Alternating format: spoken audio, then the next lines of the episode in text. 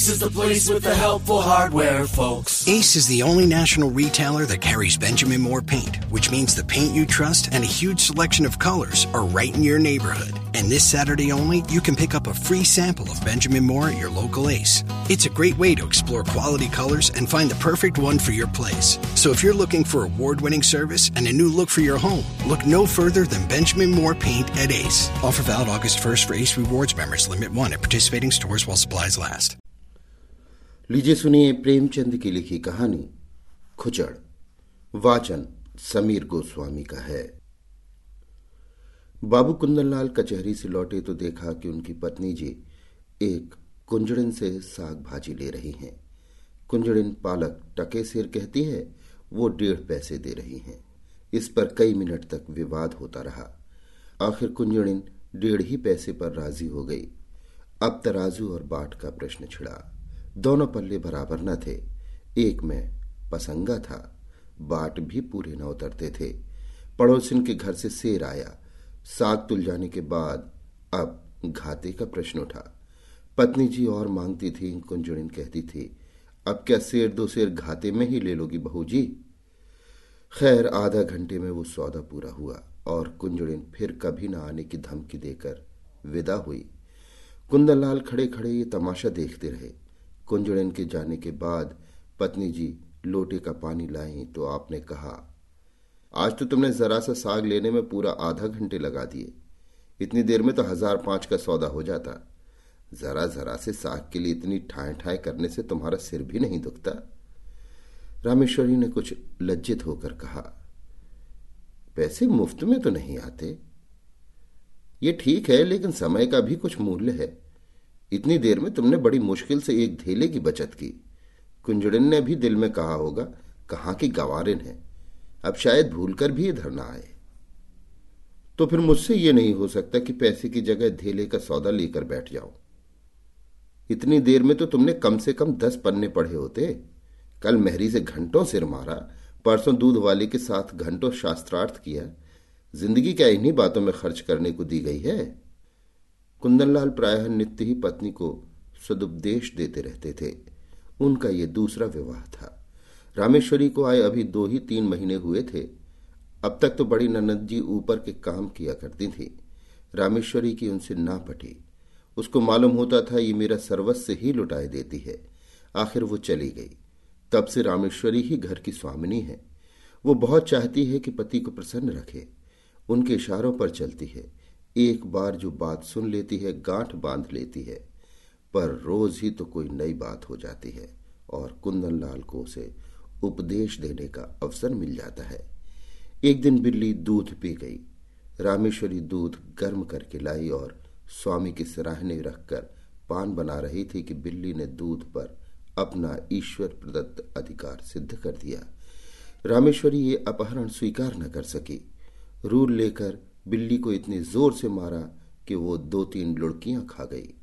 कुंदनलाल लेटे लेटे अखबार पढ़ रहे थे, बोले, और जो मर जाती? रामेश्वरी ने ढिठाई के साथ कहा तो मेरा दूध क्यों पी गई? उसे मारने से दूध मिल तो नहीं गया। जब कोई नुकसान कर देता है तो उस पर क्रोध आता ही है। ना आना चाहिए। पशु के साथ आदमी भी क्यों पशु हो जाए?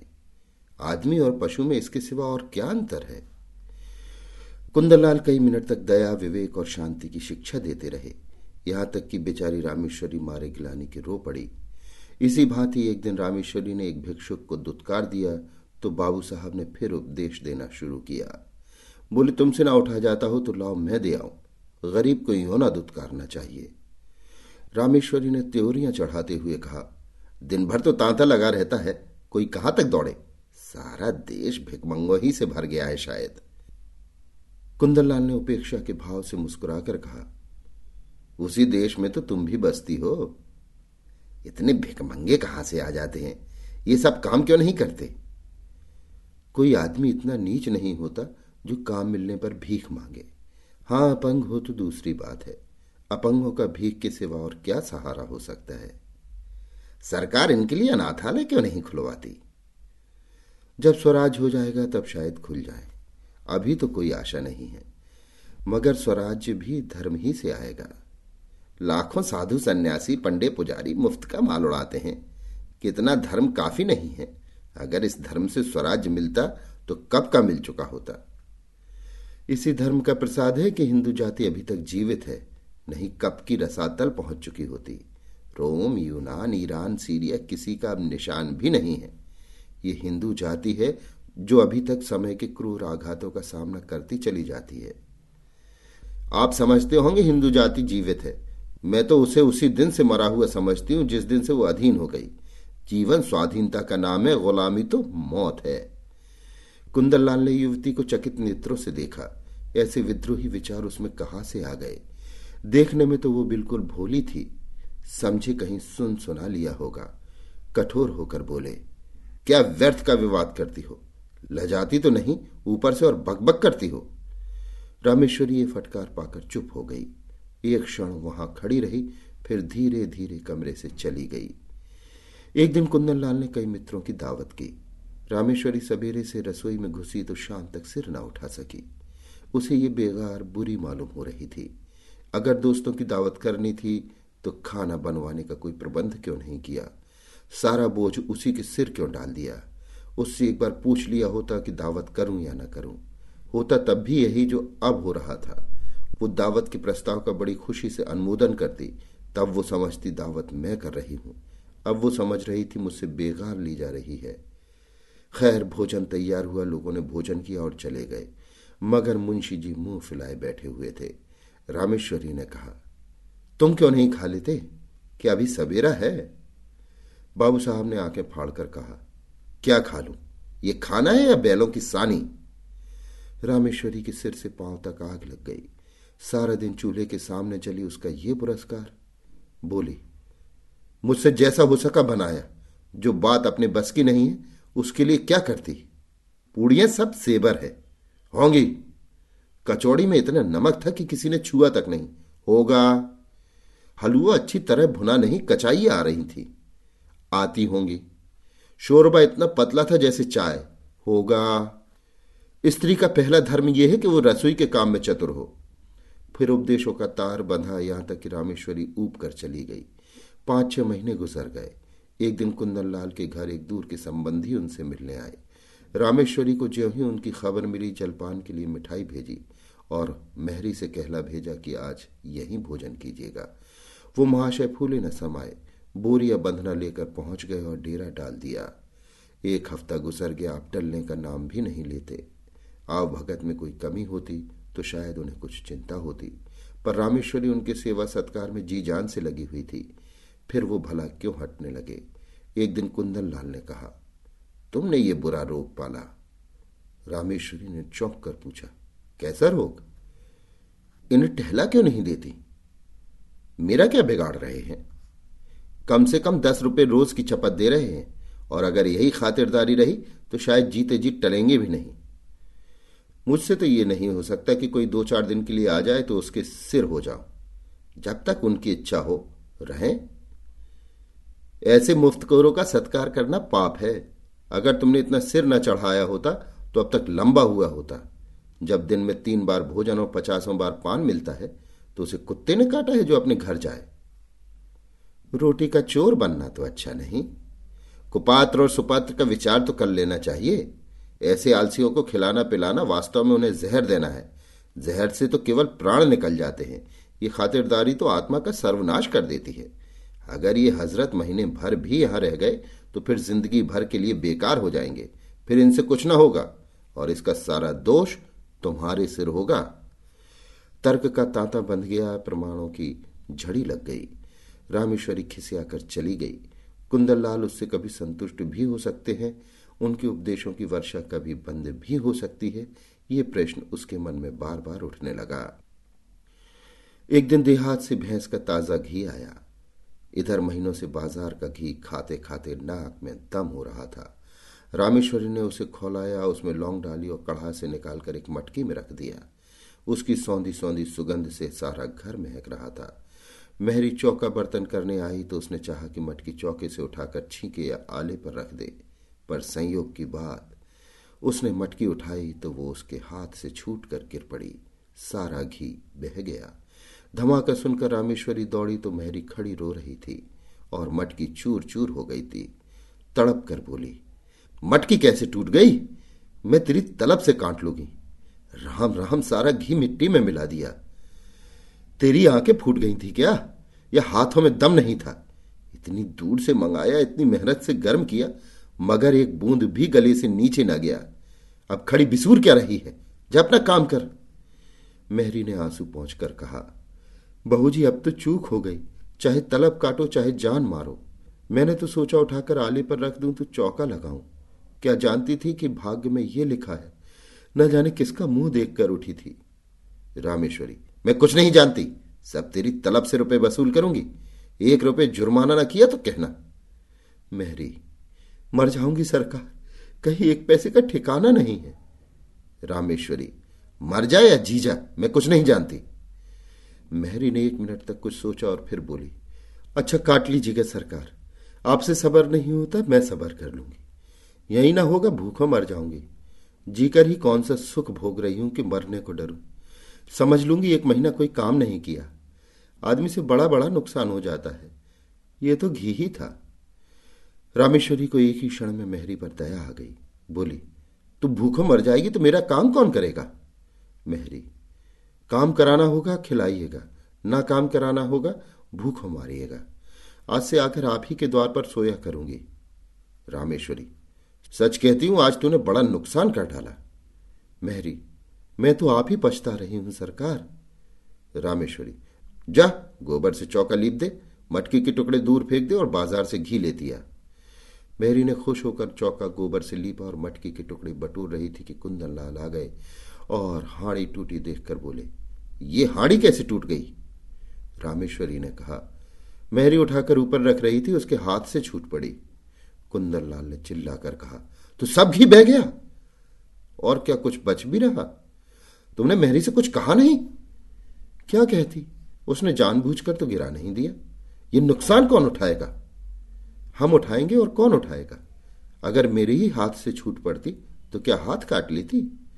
कुंदनलाल ने ओठ चबाकर कहा, तुम्हारी कोई बात मेरी समझ में नहीं आती। जिसने नुकसान किया है, उससे वसूल होना चाहिए। यही ईश्वरीय नियम है। आँख की जगह आँख, प्राण के बदले प्राण। ये ईसा मसीह जैसे दयालु पुरुष का कथन है। अगर दंड का विधान संसार से उठ जाए तो यहाँ रहे कौन? सारी पृथ्वी रक्त से लाल हो जाए। हत्यारे दिन दहाड़े लोगों का गला काटने लगे। दंड ही से समाज की मर्यादा कायम है। जिस दिन दंड न रहेगा, संसार न रहेगा। मनु आदि स्मृतिकार बेवकूफ़ नहीं थे कि दंड न्याय को इतना महत्व दे गए। और किसी विचार से नहीं तो मर्यादा की रक्षा के लिए दंड अवश्य देना चाहिए। ये रुपए मेहरी को देने पड़ेंगे। उसकी मजदूरी काटनी पड़ेगी। नहीं तो आज उसने घी का घड़ा लोड़का दिया है कल कोई और नुकसान कर देगी? रामेश्वरी ने डरते डरते कहा, मैंने तो उसे क्षमा कर दिया है। कुंदन लाल ने आँखें निकालकर कहा, लेकिन मैं नहीं क्षमा कर सकता। मेहरी द्वार पर खड़ी ये विवाद सुन रही थी, जब उसने देखा कि कुंदन लाल का क्रोध बढ़ता जाता है और मेरे कारण रामेश्वरी को घुड़कियाँ सुननी पड़ रही हैं तो सामने जाकर बोली, बाबूजी, अब तो कसूर हो गया। अब सब रुपए मेरी तलब से काट लीजिएगा।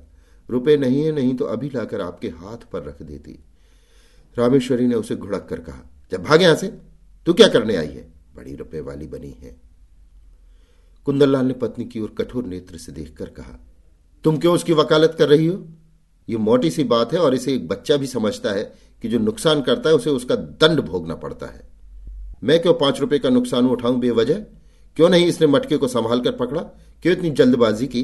क्यों तुम्हें बुलाकर मदद नहीं ली? ये साफ़ इसकी लापरवाही है। ये कहते हुए कुंदनलाल बाहर चले गए। रामेश्वरी इस अपमान से आहत हो उठी। डांटना ही था तो कमरे में बुलाकर एकांत में डांटते। मेहरी के सामने उसे रुई की तरह धुन डाला। उसकी समझ ही में न आता था ये किस स्वभाव के आदमी हैं। आज एक बात कहते हैं, कल उसी को काटते हैं जैसे कोई झक्की आदमी हो। कहा तो दया और उदारता के अवतार बनते थे। कहा आज पाँच रुपए के लिए प्राण देने लगे। बड़ा मज़ा आ जाए कल महरी बैठ रहे। कभी तो इनके मुख से प्रसन्नता का एक शब्द निकला होता। अब मुझे भी अपना स्वभाव बदलना पड़ेगा। ये सब मेरे सीधे होने का फल है। जो जो मैं तरह देती हूँ, आप जामे से बाहर होते हैं। इसका इलाज यही है कि एक कहें तो दो सुनाऊं। आखिर कब तक और कहाँ तक सहूं, कोई हद भी है। जब देखो डांट रहे हैं, जिसके मिजाज का कुछ पता ही ना हो, उसे कौन खुश रख सकता है? उस दिन जरा सा बिल्ली को मार दिया तो अब दया का उपदेश देने लगे। आज वो दया कहाँ गई? उनको ठीक करने का उपाय यही है कि समझ लूँ कोई कुत्ता भूख रहा है। नहीं, ऐसा क्यों करूँ? अपने मन से कोई काम ही ना करूँ। जो ये कहे, वही करूँ। न जौ भर कम, ना जौ भर ज़्यादा। जब इन्हें मेरा कोई काम पसंद नहीं आता, मुझे क्या कुत्ते ने काटा है जो बरबस अपनी टांग अड़ाऊं? यही ठीक है। वो रात भर इसी उधेड़ बुन में पड़ी रही। सवेरे कुंदनलाल नदी स्नान करने गए। लौटे तो नौ बज गए थे। घर में जाकर देखा तो चौका बर्तन न हुआ था। प्राण सूख गए। पूछा, क्या मेहरी नहीं आई? रामेश्वरी, नहीं। कुंदनलाल तो फिर? रामेश्वरी, जो आपकी आज्ञा? कुंदनलाल, ये तो बड़ी मुश्किल है। रामेश्वरी, हाँ, है तो? कुंदनलाल, पड़ोस की मेहरी को क्यों ना बुला लिया? रामेश्वरी, किसके हुक्म से बुलाते? अब हुक्म हुआ है बुलाए लेते हूँ, कुंदनलाल। अब बुलाओगी तो खाना कब बनेगा? नौ बज गए और इतना तो तुम्हें अपनी अक्ल से काम लेना चाहिए था कि मेहरी नहीं आई तो पड़ोस वाली को बुला ले। रामेश्वर, अगर उस वक्त सरकार पूछते क्यों दूसरी मेहरी बुलाई तो क्या जवाब देती? अपनी अक्ल से काम लेना छोड़ दिया, अब तुम्हारी ही अक्ल से काम लूँगी। मैं ये नहीं चाहती कि कोई मुझे आँखें दिखाए। कुंदनलाल अच्छा तो इस वक्त क्या होगा? रामेश्वरी, जो हुजूर का हुक्म हो। कुंदनलाल, तुम मुझे बनाती हो? रामेश्वरी, मेरी इतनी मजाल कि आपको बना हूँ? मैं तो हुजूर की लौंडी हूँ, जो कहिए वो करूँ। कुंदनलाल, मैं तो जाता हूँ, तुम्हारा जो चीज़ चाहे करो। रामेश्वरी, जाइए, मेरा जी कुछ न चाहेगा और ना कुछ करूँगी। कुंदनलाल, आखिर तुम क्या खाओगे? रामेश्वरी, जो आप देंगे वही खा लूँगी। कुंदनलाल लाओ बाज़ार से पूड़ियाँ ला दो। रामेश्वरी रुपया निकाल लाई, कुंदनलाल पूड़िया लाए इस वक्त का काम चला, दफ्तर गए, लौटे तो देर हो गई। आते ही आते पूछा, मेहरी आई? रामेश्वरी, नहीं। कुंदनलाल, मैंने तो कहा था पड़ोस वाली को बुला लेना। रामेश्वरी, बुलाया था, वो पाँच रुपए मांगती है। कुंदनलाल तो एक ही रुपए का फ़र्क था? क्यों नहीं रख लिया? रामेश्वरी, मुझे हुक्म न मिला था। मुझसे जवाब तलब होता कि एक रुपया ज़्यादा क्यों दे दिया? खर्च की किफायत पर उपदेश दिया जाने लगता तो क्या करती? कुंदनलाल तुम बिल्कुल मूर्ख हो। रामेश्वरी, बिल्कुल। कुंदनलाल तो इस वक्त भी भोजन न बनेगा?